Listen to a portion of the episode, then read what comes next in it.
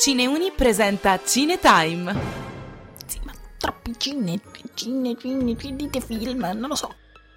Fishman è un progetto realizzato dai due giovani registi Raffaele Rossi e Nicolas Spatarella, che ne hanno curato anche la sceneggiatura e il montaggio e avevano avuto già modo di farsi conoscere e apprezzare ai festival con il loro precedente lavoro The Rigor Mortis Show. Uscito nel 2021 e in concorso nella sezione Corti Campani della terza edizione del Nano Film Festival, Fishman è interpretato da Filippo Scotti, fresco della vittoria del premio Mastroianni come miglior attore esordiente all'ultima edizione della Mostra del Cinema di Venezia, per il suo ruolo da protagonista nell'ultimo film di Paolo Sorrentino. È stata la mano di Dio. Sto cercando il dottor Pisacane.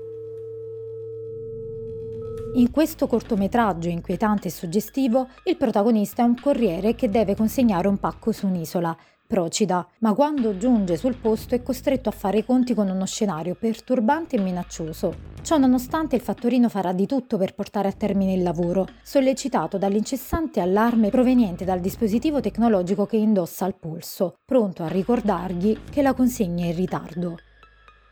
Rossi e Spatarella hanno lavorato sui silenzi, sull'aspetto visivo, prestando attenzione ai colori. Nella prima parte infatti prevale il rosa associato al protagonista, che diventa così iconico e impattante sullo schermo, e nella seconda, ambientata in luoghi bui e dismessi, prevale il blu. La Procida, filmata dai due registi, è fatta di luci e ombre ed è resa nei suoi aspetti più terrificanti. Si passa da case e strade irradiate da un sole battente a spazi tetri abbandonati e polverosi. È proprio all'interno di queste stanze e di questi vicoli che si muove il protagonista, alla ricerca di un destinatario del pacco che sembra non trovarsi da nessuna parte. Il giovane attore restituisce in modo efficace lo stupore e il terrore, trovandosi in un luogo indecifrabile. Il protagonista ha sempre fretta, sente di non avere mai abbastanza tempo e comincia a fare scelte razionali solo da quando è esausto, una presa di coscienza non sana, ma che lo porta a respirare, a vivere veramente in un'altra forma. Le sonorità restituiscono in maniera efficace l'atmosfera misteriosa. Il bip dell'orologio al polso del protagonista sottolinea lo scorrere incessante del tempo. Man mano però si trasforma anch'esso in qualcosa di martellante e ossessivo, entra direttamente nella sua mente e in quella dello spettatore, segnalando un delirio imminente che poi assume una forte connotazione metaforica, rendendo tutto Fishman stesso una grande metafora. Sta infatti allo spettatore farlo proprio e dare una sua interpretazione di ciò che ha visto.